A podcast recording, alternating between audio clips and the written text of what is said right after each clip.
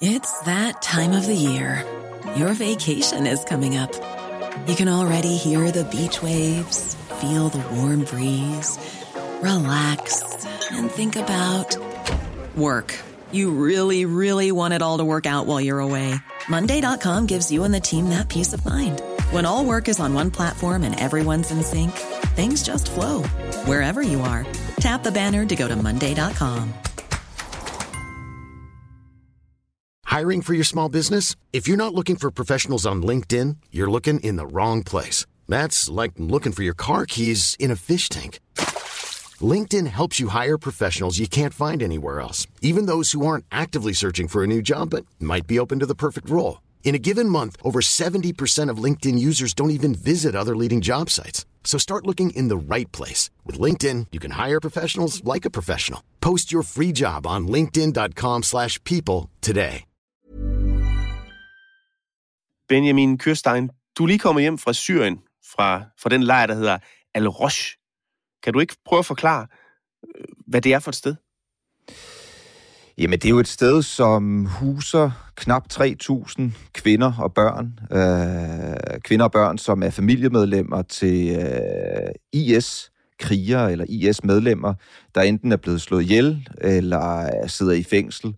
Øh, og det er et sted, hvor man bor i telte. Øh, det er meget primitivt. Det er sådan en masse grusvej. Det ligger gemt godt af vejen ude i et ørkenlignende landskab på grænsen mellem Irak og, og Syrien. Så sådan den korte beskrivelse af stedet er vel i virkeligheden trøstesløs og øh, et, et meget primitivt sted.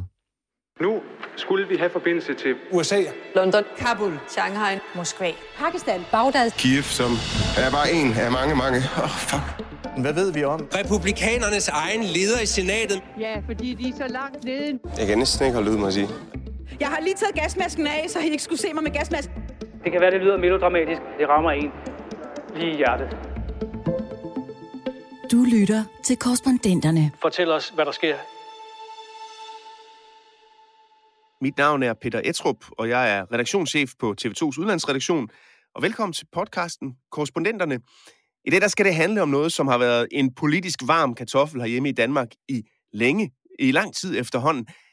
Og det er noget, den nye regering lige nu overvejer, hvad de skal mene om, nemlig tre kvinder og fem børn med dansk tilknytning, som lige nu sidder i fangelejre i Syrien, fordi de i sin tid sluttede sig til terrorbevægelsen Islamisk Stat. For debatten er, skal de hentes tilbage til Danmark eller ej?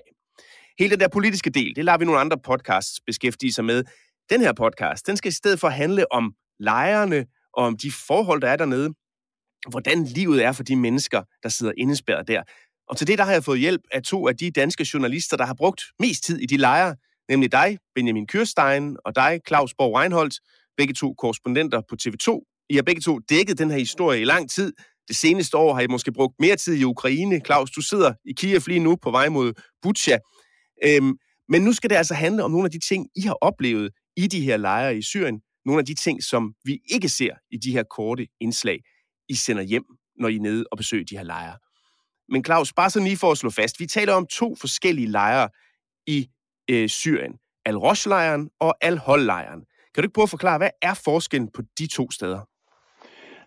Altså, Al-Rosh-lejren er jo, øh, skal vi sige, øh, en, en mere tåleligt sted, vil jeg mene. Øh, der, der er selvfølgelig, øh, altså man kan ikke bare sådan gå ind og ud, man skal naturligvis lige forbi en, øh, en, en kontrolpost, eller øh, i hvert fald sådan en, en, en vagt, før ind, man kan komme ind. Sådan var det i hvert fald, da jeg var der. Øh, og, og plus også, at øh, der var sådan lidt mere ro på. Der var ikke, øh, der var ikke sådan en, en, en stemning af, at, øh, at, at her var jeg ikke velkommen.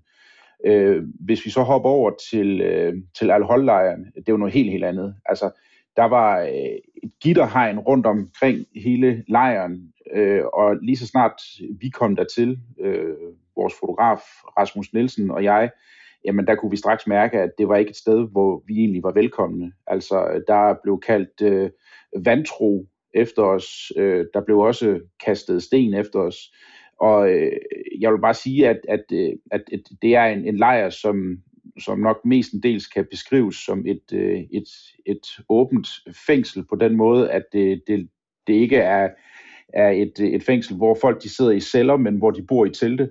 Øhm, og, og, og det er bare enormt trøstesløs. Øh, hvis det var, at, at jeg selv skulle vælge, og det skal jeg selvfølgelig ikke, men så ville jeg nok hellere opholde mig i, i Al-Rosh øh, frem for i Al Hol. Hvis jeg lige må supplere Claus, øh, bare lige til at og i virkeligheden bekræfte det billede, han kommer med, det er forskellen på de to lejre. Jeg kan huske første gang, jeg selv var afsted for at besøge lejrene. Øh, der sad vi i bilen på vej øh, ud til Al Rosh-lejren, og jeg prøvede jo sådan, fordi jeg havde kun læst historier om det og set tv om det, og prøve at finde ud af lige præcis, hvad forskellen var på de to lejre, og spurgte vores lokale producer dernede, øh, om han kunne forklare mig det, og han sagde, jamen sådan som vi forklarer det hernede, så er Al Roche-lejren, som vi er på vej ud til nu, den kalder vi for Paris, og når vi skal i Al lejren så kalder vi den Kabul.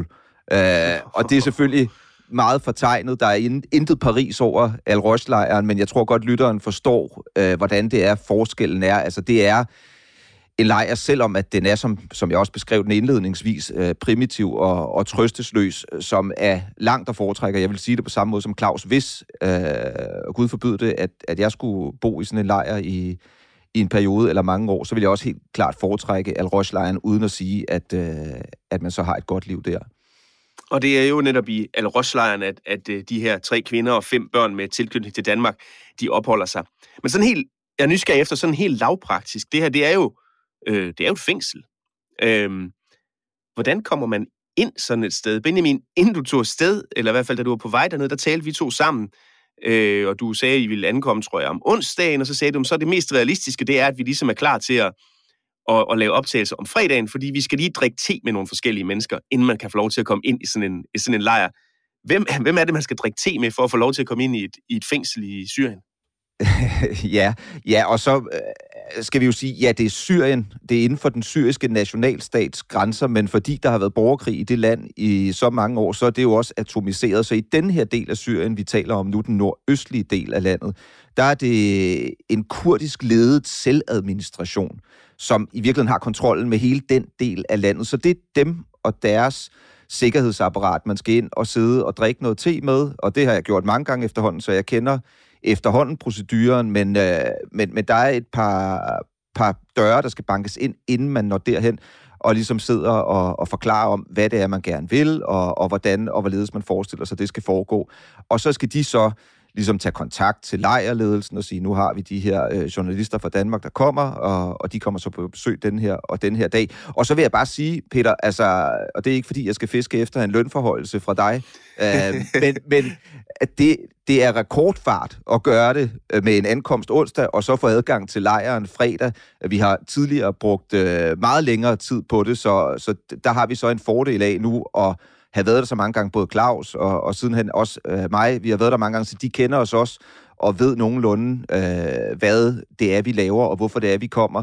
Øh, og derfor kan vi så gøre det på, på et par dage nu, og, med, og måske med lidt mindre tedrikkeri, end, øh, end første gang, man dukker op dernede, øh, hvor det virkelig er en, øh, en, øh, som at slå en dyne i virkeligheden og få adgang til de her steder. Ja, altså, ja, og, og jeg er fuldstændig enig med, med Benjamin. Jeg har også drukket spandevis af te ind på et øh, kontor hos, øh, hos øh, den kurdiske selvadministrations øh, efterretningstjeneste, tror jeg det er. Øh, og, og, og jeg vil også bare tilføje til det, som Benjamin siger, altså det er jo fuldstændig rigtigt, at, øh, at det må nærmest være rekordfart, det der med at allerede kunne være operationel om fredagen, når man ankommer onsdag. Min, men min opfattelse var også, da jeg var der, at, øh, at øh, Al-Rosh er, øh, skal vi sige, som Benjamin også sagde, det er Paris, øh, og det er lidt nemmere at komme til Paris, end det er at komme til Kabul. Fordi at øh, når man ankommer til Kabul, som jo ikke er Kabul i det her tilfælde her, men altså Al-Hol-lejren, øh, øh det, det er en helt anden situation, fordi at de kurdiske myndigheder, de ved udmærket godt, at dem, som befinder sig i Al-Hol-lejren, øh, de er lidt mere forrådet end de personer, som sidder i i øh, al lejren så derfor øh, er, tror jeg også, at hvis det var, at man forsøger og gerne vil til, øh, til øh, Al-Hol-lejren, så tror jeg, at det, det, det vil tage lidt længere tid. Det gjorde det i hvert fald, da vi var der, fordi at de kurdiske, det kurdiske selvstyre, de ved udmærket godt, at, at, at hvis sådan nogen som, som Benjamin og jeg, vi tropper op der, det kan være med til at antænde en gnist hos de mennesker, som der bor i, i Al-Hol-lejren. Det var i hvert fald min opfattelse, det vi var der. Altså, øh, ansigter fra, fra Norden, det er, det, det, det, er, det er noget, som, som virkelig gør de der folk vrede, som, som sidder i de der lejre der, de, de synes, mange af dem, de synes jo, vi er vantro. Øh, og det var det, vi oplevede, da jeg var der. Altså, øh, vi blev kaldt vantro, og der blev kastet sten efter os. På den anden side, da vi så var i Al Roche, jamen, der var sådan lidt mere stille og rolig stemning. Der var øh, folk, de, øh, altså, de, de råbte ikke af os og så videre. Så der er sådan ligesom en, en, en grads forskel på de to lejre, ikke? Altså Al-Hol, som virkelig er, hvor mange af dem, der sidder inde i den lejr, de er, de er lidt mere øh, ekstreme i deres tankegang i forhold til dem, der sidder i Al-Hol. Ja, men og jeg vil sige, sidst, sidst jeg var i uh, Al-Hol, uh, var en eller anden gang i midt i, i 2021, som jeg husker det, og den historie, vi lavede der, og årsagen til, at vi var derude på det tidspunkt, det var, at der havde været, uh, jeg, som jeg husker det, på det tidspunkt i år, år 2021, det var på den anden side af sommerferien, over 50 drab og endnu flere øh, drabsbesøg i lejren. Øhm, og, og kurderne var på det tidspunkt i gang med det, de kaldte en stor antiterroraktion, hvor 10.000 vis af kampklædte sikkerhedsstyrker simpelthen finkæmmede lejren fra ende til anden for at finde øh, våben, øh, skjulte mobiltelefoner øh, og anden og, og, og andre sådan ting, som, øh, som en gruppe af dem, der bor der, bruger til at, at holde resten af lejrens beboere nede. Altså, i, i virkeligheden er det jo et minikalifat, der lever videre i Al-Hol-lejren, hvor man har et moralpoliti, øh, som sørger for at kontrollere øh, de mange, mange, mange mennesker, der bor i Al-Hol-lejren. Det er jo også en kæmpe lejr, det er jo også forskellen på de to lejre. Altså Al-Hol-lejren, som jeg husker lige nu, bor der omkring 65.000 øh, mennesker, langt de fleste irakere og syrere, øh, men også et, øh, et relativt stort antal øh, mennesker, som kommer fra øh, Nordafrika, og så har man også nogen, der kommer fra, fra Vesten, folk, altså familier, der har tilsluttet sig islamisk stat. Øh, så, det, så det er jo en stor øh, lejr og en helt anden størrelse for kurderne at holde styr på. Og, og bare for at sige, det her er ikke ændret Uh, på det her tidspunkt, tror jeg, altså, da vi lavede den her historie, var der måske nogle af 80.000, der boede der. Nu bor der lidt færre, men, men situationen er sådan set uh, den samme. Man har stadigvæk det her øh, uh, minikalifat, og det kræver store ressourcer for kurderne øh, og, og ligesom at, at holde kontrol i lejren. Hvorimod, øh, nu kom jeg hjem fra Al Roche her for nogle dage siden, øh, efter det besøg, og kan bekræfte billedet, Claus også øh, kommer med der. Der går man jo rundt. Altså, da vi ankom, øh, der var der en eller anden amerikansk VIP på besøg, som var eskorteret af kampklædte amerikanske soldater, så det var lidt voldsomt lige da vi ankom der. Det havde jeg aldrig set før, at der holdt store pansrede mandskabsvogne ude foran. Øh, og de så kom så gående ud, de her soldater, med deres øh, VIP, de skulle passe på. Men der var jo lejende børn, der, der løb rundt mellem benene på soldaterne og pjattede lidt, og der var grin. Og i de timer, vi var på besøg, øh, havde vi også masser af børn, der rendte rundt om benene på os og, og legede og grinede. Og, og på den måde havde en sådan mere fri hverdag. Selvfølgelig ikke fri, fordi de er jo fængslet sammen med deres, øh, med deres møder inde i den her lejr. Men et, et helt andet billede, end det øh, Claus også beretter om her fra, fra Al-Hol-lejren.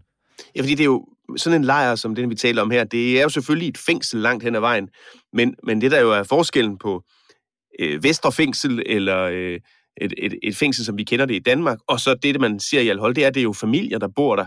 Så hvordan ser hverdagen egentlig ud for, for en mor med, med, med to eller tre børn, der, der, der sidder i, i al Hvad får de tiden til at gå med? Jamen jo i virkeligheden ikke særlig meget. Altså jeg spurgte øh, en af de dansk, eller de, de kvinder med dansk tilknytning, som jeg har mødt flere gange nu, spurgte jeg her forleden dag, om lige præcis det, og, og det hun sagde, det var, jamen det er jo blevet hverdag, altså det har stået på i, i, i mange år nu, men det hun berettede, det er, at hun har isoleret sig øh, relativt meget fra, fra de andre beboere i lejren, både fordi hun har haft nogle dårlige oplevelser tidligere, og fordi hun stadigvæk har et håb og en tro på, at hun skal til Danmark med sine børn. øh, Øh, på et eller andet tidspunkt, så hun fortæller, at hun har ikke lyst til at knytte sig øh, for meget til, til de andre, fordi øh, hun ved, at, øh, eller hun tror, at det kommer til at have en ende. Men det er jo, det er jo en hverdag, hvor øh, den ene dag ligner i virkeligheden den anden. Øh, det eneste, der forandrer sig, det er, at der er nogen, der forsvinder undervejs, fordi der er nogle lande, øh, der henter øh, kvinder og børn hjem, fra de her lejre. Danmark har jo også allerede gjort det øh, for i går, øh, mens vi optager det her, i hvert fald i går, øh, hentede Frankrig et stort antal både kvinder og børn hjem øh, fra lejrene nede i Syrien. Så på den måde forandrer tingene sig selvfølgelig. Øh, årstiderne skifter. Øh, på den her årstid er der ekstremt koldt, øh, især om natten. Øh, dagene er milde øh, stadigvæk, og om sommeren er der så til gengæld ekstremt varmt, øh, fordi vi er ude i, i det her ørkenlandskab, men det er en monoton hverdag, hvor der ikke er de store tilbud. Altså børnene, de må, de må lege med, jeg skulle til at sige tøndebånd, det, det var nok i gamle dage, men altså hvad de nu kan finde øh, af, af, af rester fra mad, der er kommet, eller indpakning fra mad, eller hvad ved jeg, en, en punkteret fodbold, de render rundt og sparker til. Men børn er jo børn, så de, de, de finder ud af at have det sjovt. Jeg tror, det er mere de voksne i virkeligheden, hvor der er en ekstrem grad af, af monotomi og kedsomhed og uafklarethed i forhold til, hvor, hvor længe kommer det her til at, at vare ved. Vi har et klip med, øh, Benjamin. Jeg tænkte, vi lige skulle høre med, øh, med en af de her kvinder, som, øh, som du tidligere har talt med nede i den her lejr, som fortæller lidt om, om de forhold, de lever under. De har det skidt. Øh, konstant diarré. Øh, den store er meget traumatiseret.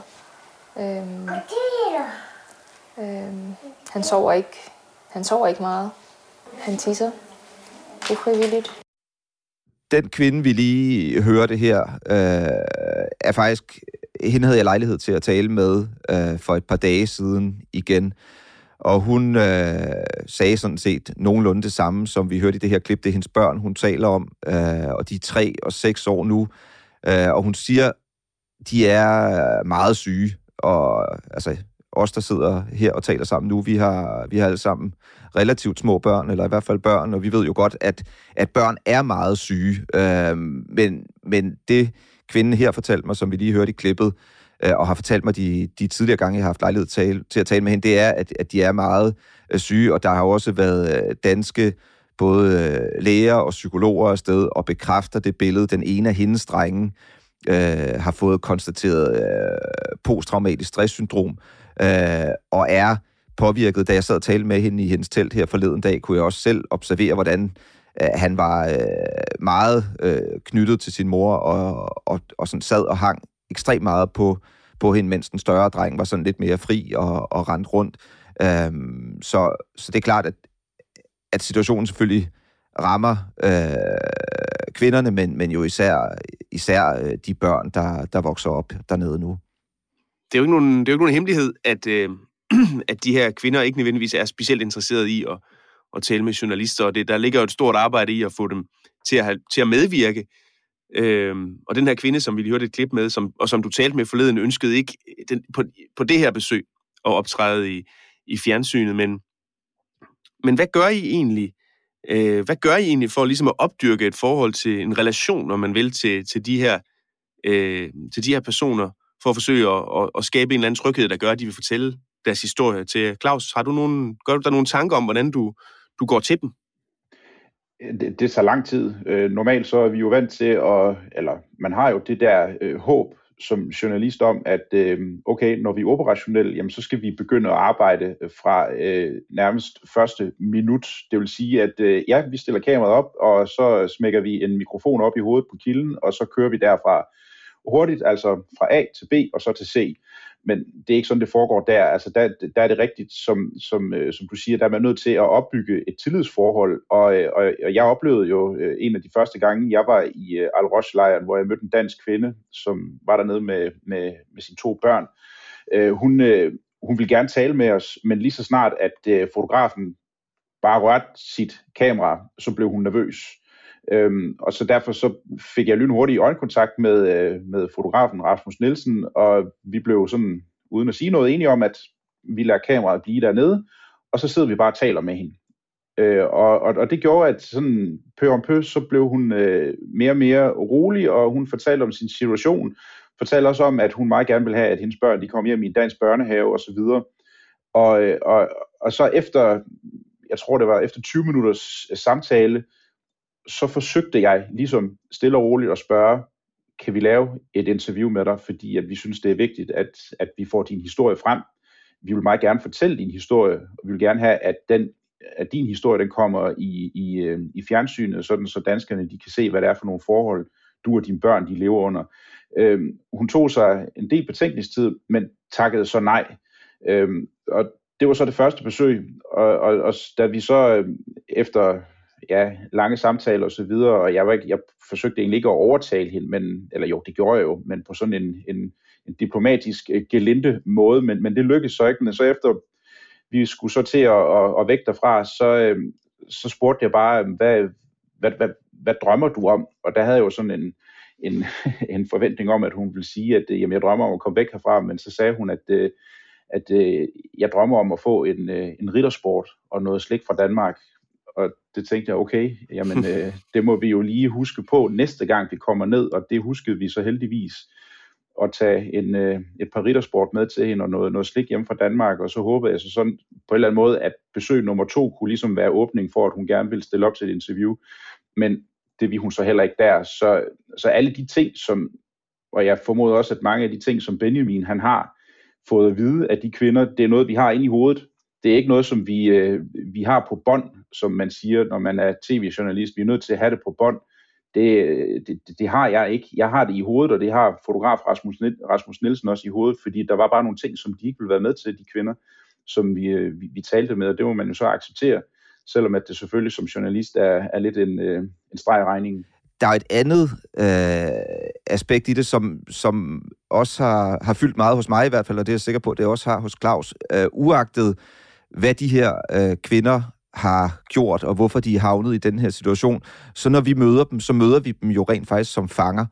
Øh, og vi er ikke helt klar over, øh, hvor frit øh, det er for dem, om de vil tale med os eller ej, eller hvordan øh, det her er blevet øh, bragt i stand. Så noget af det, jeg gør, og det gør jeg hver gang, det gjorde jeg også forleden dag, da jeg talte med, med en af kvinderne, bruger ret meget tid på, det er at tage en snak med dem og, og prøve at føle efter øh, og sige til dem direkte, at hvis du på nogen måde føler dig presset øh, ind i den situation, du befinder dig i lige nu, Øh, hvis du frygter, at det kan have nogle øh, negative konsekvenser for dig og for dit liv og dine børns liv her i lejren, øh, så synes jeg, vi skal afbryde øh, vores samtale stille og roligt, øh, og, så, øh, og så gå hver til sit igen. Øh, og det har været vigtigt for mig øh, under de samtaler, jeg har haft med, med, med de forskellige kvinder, øh, at, de, at det har stået klart for dem, at den mulighed er til stede, Øh, fordi det er, det er en, en øh, atypisk måde at, at møde en kilde på, på den her måde, når man, når man kommer ind for højre øh, via, via en efterretningstjeneste i et, et land, som ikke er et land, som er atomiseret, og hvor man ikke aner, hvem fanden der bestemmer, øh, og hvad der er op og ned. Øhm, så så det, det, det, det er også en del af fortællingen om, øh, hvordan de her møder kommer i stand. Og altså, det er jo en speciel situation, selv sagt det her, og, og det er jo kvinder, som øh, må man antage, af egen fri vilje er rejst til øh, det såkaldte kalifat, eller har sluttet sig til øh, terrorbevægelsen islamisk stat. Øhm, nogle af dem jo på et tidspunkt, hvor vi andre i hvert fald var så udmærket klar over, hvad det var for et sted, de var på vej til at rejse hen til, og det er jo også derfor, de, de sidder fængslet. Men lad os lige prøve at høre øh, et klip fra et indslag, du lavede dernede, Benjamin, om, øh, for, med en af de kvinder, du mødte dernede. Jeg kan huske 2014, ja. og der vidste vi godt, at folk fik hugget hovedet af. Vi vidste godt, at udenlandske journalister blev henrettet. Ja. Vi vidste alle de der ting. Det må du også have vidst, at du tog afsted. Hvordan kan det være, at du tog afsted alligevel? Jeg vidste ikke. Jeg vidste det virkelig ikke. Det kan godt være, at det lyder naivt, men jeg sad ikke, jeg har, jeg har fire børn på tidspunkt. Jeg sad ikke på nettet og, og undersøgte. Og... Kan du forstå, hvis der er nogen, der sidder i Danmark og tænker, hun må simpelthen være fuld af løgn. Det kan ikke passe. Det, det tror jeg ikke, så det vil være folk, der tænker. Hvad, hvad, hvad er jeres egen fornemmelse af de her kvinder? Er det troværdigt, når hun siger, øh, at det vidste hun ikke noget om? At hun at jo dybest set så er blevet fanget i et eller andet omfang uskyldigt i en konflikt, som hun ikke havde kendskab til, hvor omfattende var? Eller, eller stikker der mere under?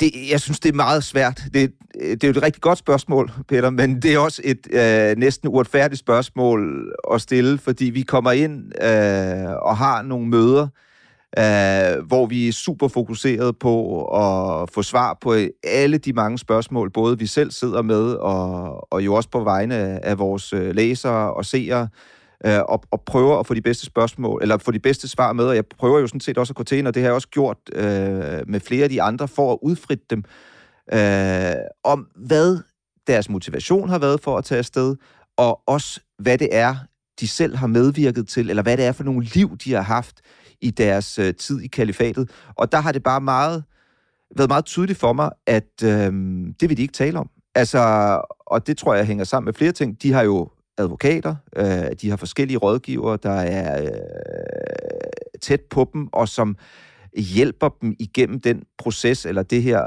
øh, den her situation, de er havnet i. Og det er helt tydeligt, de er instrueret i ikke at sige et ord om, øh, hvordan deres liv har været, og hvad de har foretaget sig i kalifatet. De siger selv, når man spørger, det vil jeg ikke tale om. Øh, det, jeg gerne vil tale om, det er, hvordan min situation er nu, øh, hvordan øh, min, min børns situation er nu, Øh, og når man så øh, går dem på klingen, ja, så kommer der sådan nogle forskellige svar, og det gælder både kvinderne her, øh, men jeg har også haft lejlighed til at møde en af de krigere, eller kriger, lad os, det, er jo, det er et forkert ord at bruge, men en af de mandlige islamiske statmedlemmer, som, som har deltaget i kampe, og de siger jo alle sammen det samme, også når man følger øh, udenlandske kollegers arbejde med, med udenlandske IS-medlemmer og familiemedlemmer, ligesom dem, vi beskæftiger os med her, de danske. Alle kommer stort set med de samme svar. Øh, hvis det er mænd, så har de drevet en grønthandler på et eller andet hjørne, eller lavet noget, som ikke havde noget med, med kampe at gøre. Og hvis det er kvinder, øh, så fortæller de, at de har været husmøder. Øh, så det kan man ikke bruge til særlig meget i virkeligheden. Man må bare konstatere, øh, at det er noget, de ikke vil tale om. Øh, og det er meget svært for os via research øh, at løfte den opgave og vise, hvad det rent faktisk er, der er sket. Fordi øh, flere af de områder, hvor det er foregået, de er jo stadigvæk øh, hvis ikke de ikke er kontrolleret islamisk stat, men det er stadigvæk konfliktområder, øh, hvor der ikke, og der er ikke nogen arkiver, øh, som vi kan grave i, og, og på den måde dokumentere, hvad der, der er sket. Så de, de har deres udlægning, øh, og så, øh, så ved vi andre jo, hvad der er sket, men præcis hvad øh, de kvinder, øh, jeg har talt med, har foretaget sig i kalifatet, øh, det, det ved jeg ganske enkelt ikke. Og jeg har fuldstændig den samme, øh, samme oplevelse, øh, og, og det er jo klart, det, er, det, det helt store spørgsmål, det er jo, hvorfor i alverden vælger du at tilslutte dig en terrororganisation, som jo er notorisk kendt for at, at skære hovederne af folk og, og, og, og, og dyrke rendyrket øh, vold. Og, og, og, og det er klart, det er jo et spørgsmål, jeg er nødt til at stille de her kvinder her, og det, og det har jeg også gjort, og jeg fik akkurat de samme svar. Altså, øh, et af dem var også i øvrigt, at øh, jeg vidste ikke, hvad der skete. Altså, jeg øh, troede, at jeg tilsluttede mig øh, en, øh, en, øh, en bevægelse, som ville af med den syriske diktator Bashar al-Assad, som jo heller ikke er, er, er Guds bedste børn. Øh, vi vil ned og hjælpe det syriske folk osv., har jeg også fået at vide af dem. Øh, men stadigvæk, du har tilsluttet dig en, en, en terrororganisation, øh, og der svarer, eller i hvert fald de svar, som, som jeg fik på daværende tidspunkt, det var, at øh, jamen, øh, jeg vidste ikke, hvad der foregik og, og det kan man jo så blive ved med at spørge ind til, men altså, man er jo nødt til at tage de svar for gode varer, det som Benjamin siger, der er, det er nærmest umuligt at grave dybere ind i det, fordi at vi aner simpelthen ikke, hvad der er, de har foretaget sig inde i kalifatet. Og, og også, en, en, da Benjamin han sagde det der med, at øh, et typisk svar var, at de var husmøder, og jeg har også, altså det var kvinder, der var, der var husmøder, så de vidste ikke rigtigt, hvad der foregik. Jeg har også talt med en, en dansk-somalisk øh, mand, som, øh, som sidder i fængslet i øh, syrisk øh, Kurdistan øh, to, af to omgange, og han ville så heller ikke øh, sige noget til kameraet. Men han fortalte mig også, at han var bager inde i kalifatet, og han havde intet at gøre med kampene. Om det passer, jamen jeg aner det simpelthen ikke, men man er jo trods alt nødt til at, at, at stille det der spørgsmål. Øh, men hvorfor stadigvæk vælger I at tilslutte jer et, øh, en terrororganisation. Men altså, svaret har gang på gang været, at øh, vi har gjort noget forkert. Vi har bare været husmøder og bager. Man kan jo være bager mange andre steder end i Raqqa, kan man sige. Ja, hvis jeg må lægge bare en lille nuance på det, som jeg også synes er vigtig. Øhm, fordi både Claus og jeg har beskæftiget os med, med Syrien helt siden borgerkrigen startede, så jeg tror også, Claus vil kunne bekræfte, øh, at det var et mudret billede øh, i starten. Altså, det er også, det var også, der er også en uklar overgang for mig. Jeg kan huske, øh, at det, det kom lidt bag på mig, og det tror jeg, det gjorde på mange andre, da vi så islamisk stat brutalitet lige pludselig udfolde sig i fuld flor. Der var en overgang, hvor det her var et oprør lige præcis mod Bashar al-Assad. Øh, det var sådan, det startede, og så blev det atomiseret i virkeligheden, hvor øh, dem, der var imod øh, den syriske diktator, øh, blev, blev sådan øh, sprængt i forskellige, ud i forskellige grupper, og en af de grupper øh, blev så islamisk stat. Så lidt efter, hvornår de er taget afsted, så kan jeg sådan set godt købe øh, nogle af, af kvindernes forklaring, når de siger, at de ikke præcis vidste, hvad de tog ned til. For jeg kan huske det i vores egen dækning også, at det var, der var en periode, hvor det var uklart, og så lige pludselig blev det solklart. Så hvis man tog afsted i 2014, jamen så er der selvfølgelig ingen tvivl om, at så skal man virkelig have befundet sig under en meget tung sten, hvis ikke man har vidst, øh, hvad det var, man tog ned til. Men hvis man er taget afsted øh, et år eller to tidligere, ja, så var billedet et andet, fordi der var det øh, uklart, om, om det var en, øh, en oprørsbevægelse mod øh, en, en øh, brutal diktator, eller om det var en øh, islamistisk bevægelse, der var ved at udvikle sig i en retning, øh, hvor man ville øh, have sin egen øh, sit eget øh, sorte kalifat med, med alt den ondskab, som vi senere hen kom til at være vidne til. Så bare for at, at lægge den lille nuance ind, øh, når vi nu har et, øh, et program her, hvor vi kan tillade os at nørde lidt med tingene. Claus, jeg, jeg, øh, jeg får lyst til at spille et klip fra et indslag, som du lavede fra Al-Hol-lejren. Jeg tror måske, det er en svensk, øh, en svensk kvinde, som du møder, og spørger, øh, hvad hun godt kunne tænke sig, øh, der nu skulle ske. Det er herinde bagved det her hegn her, at øh, den udenlandske sektor, som det bliver kaldt, det er herinde, hvor alle de formodede islamisk stat kvinder, de bor med deres børn, og det er altså herinde, vi også ved, at der er danske kvinder og børn. Where are you from? Sweden. Sweden? Hatar du svensk? Ja. Den udenlandske del af flygtningelejren er stærkt bevogtet. What are your wishes? I mean, do you want to get out of this camp? Yeah. And where do you want to go? To the Islamic State. To the Islamic State. Why? Because I don't want to live under democracy. Hun ønsker sig altså tilbage. Det, det her klip er fra 2019. Det er efter, vi har set alle de der uhyreligheder og halshugninger. Det er også efter, at islamisk stat mere eller mindre er, er blevet besejret, og kalifatet er faldet fra hinanden. Og alligevel så svarer hun, at hun ønsker at komme tilbage til kalifatet, fordi hun ikke ønsker at leve i et demokrati. Det er vel det, der er problematikken for kurderne lige nu. Altså, og, og for den sags skyld også for, for de lande, der eventuelt skal modtage de mennesker, der sidder fængsel her. For der er vel stadigvæk, må man antage, nogle af dem, som mener, at, at øh, den ideologi, der drev islamisk stat, er den rigtige, og den ideologi, de eventuelt kunne vende hjem til i Sverige, er den forkerte. Så hvad stiller man op med, med de her mennesker? Hvad siger kurderne? Hvad, hvordan håndterer de det her? Men det, det, det er et, et kæmpestort problem, og, og jeg, jeg håber, øh, det er ikke noget, jeg ved, men jeg håber trods alt, at der er sådan en, øh, en, øh, en af, skal vi sige, propagandisering kørende i de her lejre, altså en, en, en, øh, en, en, en undervisning, hvis man kan kalde det det, i at, prøv at høre, kære venner, kalifatet, det er noget skidt. Altså, øh, ikke at demokrati er, er guld og grønne skove og alt det der, men faktum er, at det, som kalifatet stod for, det er jo bare ikke holdbart. Altså, og, og der håber jeg trods alt, at, at der foregår sådan noget. Men problemet er jo bare, som Benjamin også har været inde på, øh, det syriske, eller undskyld, det kurdiske selvstyre i Syrien, det er jo ikke engang et land. Altså, de har ikke ressourcer til at håndtere de her mange mennesker her, og det er også derfor, at de mennesker, de lever under de her meget brutale og barske forhold i, i, i de her lejre her.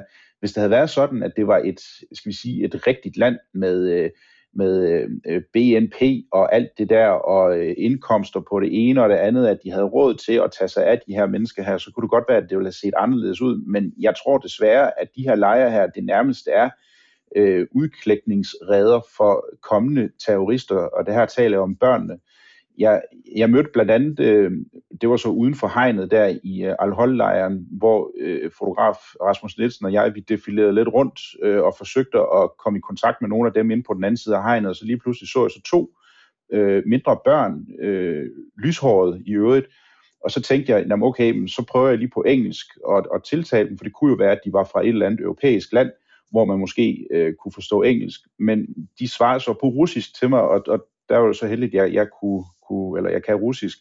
Så jeg spurgte dem så, hvad, hvordan går det? Og de sagde, at det går fint, og de kom så træskende med to øh, 5 liters vanddunke, som de lige havde hentet et eller andet sted og var tilbage til, og skulle tilbage til deres telt. Øh, og jeg nåede sådan lige at få at vide af dem, at de var altså fra Ingusjetien, som er en, en, en republik øh, i Rusland, og så kommer deres mor så løbende, og så siger hun så øh, til børnene, I skal ikke tale med ham der, han er kufar, altså han er vantro. Og så kigger børnene på mig, og så vender de om, og så går de så. Og, og det der med, at du har en mor, som siger til dine børn, at ham, der står på den anden side af hegnet, han er vantro, og ham skulle du have.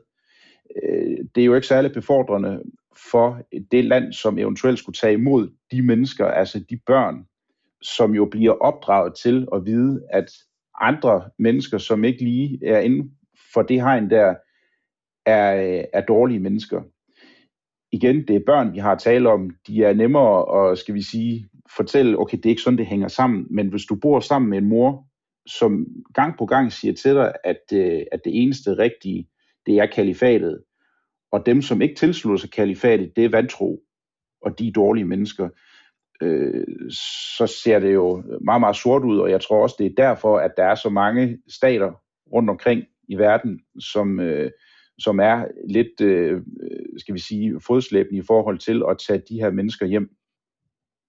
Og derigennem, så kan man jo kan man vel godt sige, at vi, øh, vi har deponeret det problem i, øh, i Kurdistan. At vi lader, vi lader kurderne håndtere det her, så længe de ikke bliver hentet hjem til Rusland, Danmark, eller hvor de end måtte, måtte komme fra, så er det jo øh, kurderne, der står med, med den her opgave. Benjamin, hvordan, hvad synes kurderne egentlig om at, at påtage sig den opgave?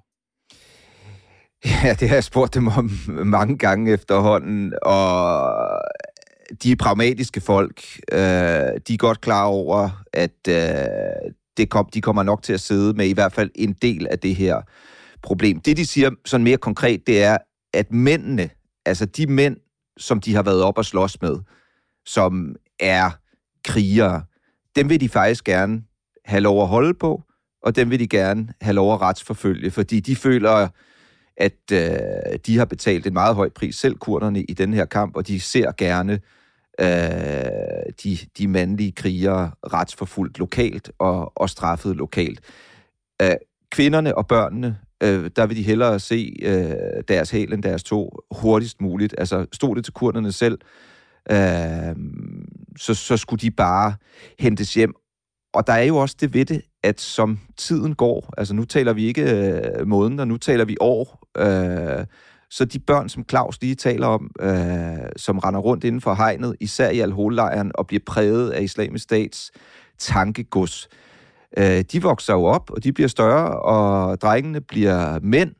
Øh, der er forskellige programmer, øh, hvor man tager nogle af de her drenge ud øh, i nogle rehabiliteringscentre eller nogle afradikaliseringscentre, Øh, men hvad gør man så, når de bliver 18 år? Øh, så har man ikke rigtig noget sted at sende dem hen andet end måske i et fængsel, hvor de så igen kommer ind til øh, IS-ideologien og bliver præget der. Så, så kurderne beskriver det selv øh, som en tækkende bombe, øh, og det er måske ikke helt forkert, øh, fordi tankegodset er der, og det er jo ikke bare i det nordøstlige Syrien, det er på tværs af det bælte, øh, hvor vi så islamisk stat trives, både i, i Syrien og i Irak, men jo i virkeligheden også øh, i mange andre steder i verden. Så, så, så man har ikke løst det her problem ved at, at sige til kurderne, den må I tage os af, men der er bare ikke øh, nogen, der er kommet med, med en rigtig god løsning på, hvad det så er, man skal stille op endnu. Nej, og, og øhm, kurderne har jo, hvad kan man sige, er jo presset på flere fronter. Som I sagde, det er jo ikke ligefrem et, øh, et rigt område i forvejen. Det er ikke, øh, de har jo ikke engang deres eget land. Det er jo en udbryderregion, kan man sige, af, af det egentlige Syrien. Øhm, og de har jo andre problemer. For eksempel så var der sidste år et angreb på et af de øh, fængsler, som bliver drevet i, i Kurdistan, øhm, af, begået af terrorbevægelsen Islamisk Stat, for at prøve at befri nogle af, af de mennesker, som sidder fanget der. Og Benjamin, du lavede et indslag dengang, og lad os prøve at høre, hvordan, hvordan det lød.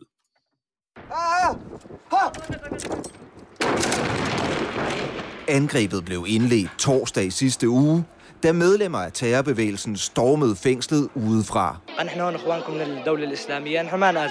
Og angrebet viser med al tydelighed, at islamisk stat igen har styrken til at foretage voldsomme terroroperationer. Her lykkes det altså at angribe et, øh, et svært bevogtet fængsel. Er islamisk stat helt død og borte? Øh, lever deres tankegås kun inde bag træmmer, eller hvor stærke er de egentlig uden for de her lejre, uden for fængslerne? men de der er overhovedet ikke døde og borte. Altså det her øh, fængsel, som jeg også taler om i opslaget her, eller indslaget her, øh, kørte jeg forbi øh, for nogle dage siden, øh, da jeg var i Syrien, og, og fik lige bekræftet også, at det ligger altså midt inde i en relativt stor by, og det her fængsel er slet ikke bygget øh, til at, at huse øh, højrisikofanger. Øh, så de kampe, som vi også hører lidt af i indslaget, de foregik i en, en by, hvor øh, almindelige mennesker bor. Men for at svare på dit spørgsmål, altså islamisk stat har jo ikke den styrke, øh, øh, de havde, da de var på deres højeste, øh, sådan i, i 14, 15, 16 stykker, inden de blev nedkæmpet. Øh, de har ikke det her store landområde, hvor de kan opkræve skatter og, og på den måde sådan få tilført midler ind til deres terrorbevægelse. Men selve tankegodset og, og, og ideologien er der, øh, og det er ikke andet end øh, et par uger siden, øh, der var et nyt stort angreb øh, i Raqqa, altså deres tidligere hovedstad øh, i Syrien, så, så, så de er der, og de opererer, men de er måske blevet en mere sådan klassisk terrorbevægelse, som, som kan lave de her nålestiksoperationer, og så trives de jo rigtig godt i, i, i et land som Syrien, som er borgerkrigsramt øh, stadigvæk, selvom at det er mere stabilt, end det har været måske tidligere, men så er der store landområder, øh, hvor, der ikke, hvor det er uklart, hvem der har kontrollen, og det er jo luksus, hvis man kan bruge det udtryk for en terrorbevægelse, fordi når der ikke rigtig er noget magtapparat, øh, så, kan man, øh, så kan man operere i de der øh, lommer, øh, og det gør de, og, og, og så kan det godt være, at det kommer til at hedde noget andet end islamisk stat. Det har vi jo set tidligere, så var det al-Qaida, der var de store, så er det islamisk stat, så får, finder de måske et nyt navn, og der kommer en ny leder, men, men det tankegods og den, øh, hvad skal man sige, den, den lyst til at, at kæmpe, øh, den er der stadigvæk. Så, så det er et spørgsmål om, om man åbner for mulighederne, eller om man bliver ved med at bekæmpe det. Og hvis i det øjeblik, det er i hvert fald min vurdering, at man, man løfter foden for speederen i forhold til øh, og, og forsøge at kontrollere det, så, så er der grundlaget for, at det kan spire op igen. Og så er der jo, så er der jo hele den ubekendte lige nu, at kurderne jo også ligger i konflikt med, med tyrkerne.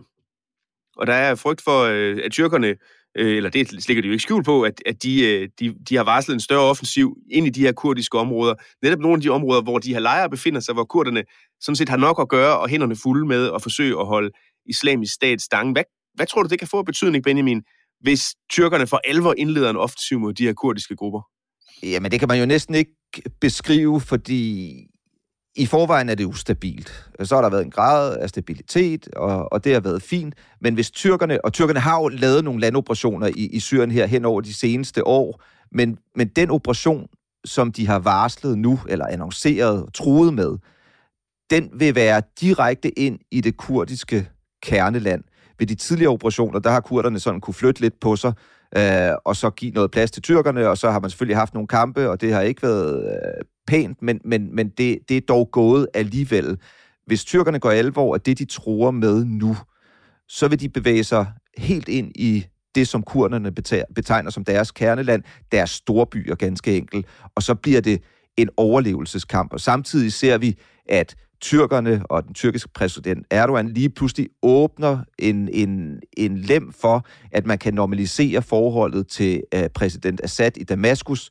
Øh, og, og hvis det kommer til at ske, samtidig med at tyrkerne rykker ind i det nordøstlige Syrien, så er kurderne glemt på to fronter, øh, og så skal de ganske enkelt til at kæmpe øh, for deres liv øh, og for deres eksistens. Og så tror jeg godt, man kan forestille sig, at prioriteten omkring islamisk stat familierne især bliver meget lille. Øh, de vil forsøge, for, forsøge at, at opretholde det, men det er jo også en del af historien, at amerikanerne er til stede og arbejder sammen med kurderne, og en række koalitionslande er til stede øh, i det nordøstlige Syrien. Hvis de flytter sig, fordi at der bliver krig mellem tyrkerne og kurderne, øh, så tror jeg sagtens, man kan forestille sig kaos, øh, og så vil jeg ikke sidde her og forudse, hvad situationen bliver, andet end at øh, vi kommer til at se nogle, øh, nogle store plader bevæge sig, og dynamikken i det område øh, vil ændre sig betragteligt. Hvad der skal ske med de her tre danske kvinder og de fem børn, det er jo noget af det, som regeringen sidder og diskuterer lige nu. Øh, vi forventer en melding inden for forholdsvis kort tid. Hvad det så bliver, ved vi ikke. Det vi jo indtil videre ved, det er, at de her tre kvinder, de er blevet frataget deres danske statsborgerskab og har dermed ikke nødvendigvis ret til at komme hjem til Danmark. Så det, de så er blevet stillet, det de er blevet stillet over for, det er jo muligheden for at sende børnene til Danmark, for de er danske statsborgere. Send dem til Danmark, uden selv at tage med. Altså at lade sig adskille fra, fra børnene. Og som du sagde tidligere, Benjamin, øh, så har vi jo alle tre øh, relativt små børn. Øh, det er et svært dilemma, det her. Claus, øh, du har mødt nogle af de her kvinder. Tror du, tror du, at den mulighed nogensinde er noget, de vil benytte sig af? De kunne jo godt sende børnene hjem uden problemer sådan set. Men tror du, de vil benytte sig af den? Nej ganske klart nej. Det er det, det, er det helt korte svar. Øhm, og, og det er jo en debat, som har kørt i rigtig længe, faktisk. Øh, og, og det var også nogle af de spørgsmål, som jeg stillede de kvinder, som jeg mødte dernede. Øh, og, og det, det var helt klart nej. De vil aldrig nogensinde sende deres børn afsted, uden at møderne kom, øh, kom med. Så, øh, og, og, og derudover så er det egentlig også noget, som, som øh, det kurdiske selvstyre, de heller ikke vil være med til. De synes jo ikke, at, at, at børn skal adskilles fra deres møder, så, så det er egentlig ja, ganske kort sagt, øh, nej, det er ikke nogen mulighed. Benjamin, lad os lige prøve at høre et klip, som du lavede, øh, jeg tror det er to år siden cirka, du talte med, med, med den her danske kvinde i, i lejren dernede, i forhold til det spørgsmål her om, hun ville lade sig skille fra sine børn. Har du hørt, at der er diskussioner i Danmark nu om, at øh, man gerne vil tage børn hjem hernede fra, men ikke deres mødre? Øh, det har jeg. De er ikke en alder til at gå i skole, eller så Lige nu ser jeg det ikke som noget nødvendigt. Måske senere, øh, hvis vi stadig er her om et par år, så vil jeg måske øh, tænke over det igen. Nu er der så gået et par år, Benjamin, og hun har haft et par år til at tænke over det. Øh, du talte med hende forleden igen. Har hun genovervejet sin, sin holdning til det her? Jamen, jeg spurgte jo jeg spurgte hende til lige præcis øh, det her, øh, fordi jeg også var lidt nysgerrig på, på lige præcis den udmelding der, og det var fuldstændig glasklart, øh, det svar, der kom fra hende nu, øh, at det vil hun ikke under nogen omstændigheder. Altså hun sagde, lige meget hvor lang tid det kommer til at tage, øh, så vil jeg ikke skilles fra mine børn. Og der hører det jo også med til historien, at, at hun ved jo også godt, hvad debatten er herhjemme. Altså, det er jo ikke sådan, at de sidder i en osteklok dernede og er totalt uinformeret. Øhm, så, så jeg tror da på hende, øh, at, at det kommer fra et oprigtigt sted, at hun ikke vil skilles fra sine børn. Det har hun sagt øh, i flere år nu. Øh, men, men det hører selvfølgelig også med til historien, øh, og det, det, det bliver vi jo nødt til at, at sige, som det er, at, at det, det ved de kvinder godt. Altså, at, at det er også deres absolut, for, eller det, det er i hvert fald min vurdering, absolut sidste øh, mulighed for at, at komme væk fra den lejr og, og komme til Danmark, øh, det er at, at blive hentet sammen med deres børn. Benjamin Kørstein, Claus Borg Reinholdt. Tusind tak, fordi I var med i uh, dagens afsnit af Korrespondenterne. Programmets redaktør er Joachim Saxtor Poulsen. Mit navn er Peter Etrup, og vi høres ved igen i næste uge. Nu er det slut. Jeg synes, det er helt forfærdeligt, altså. Du har lyttet til en podcast fra TV2.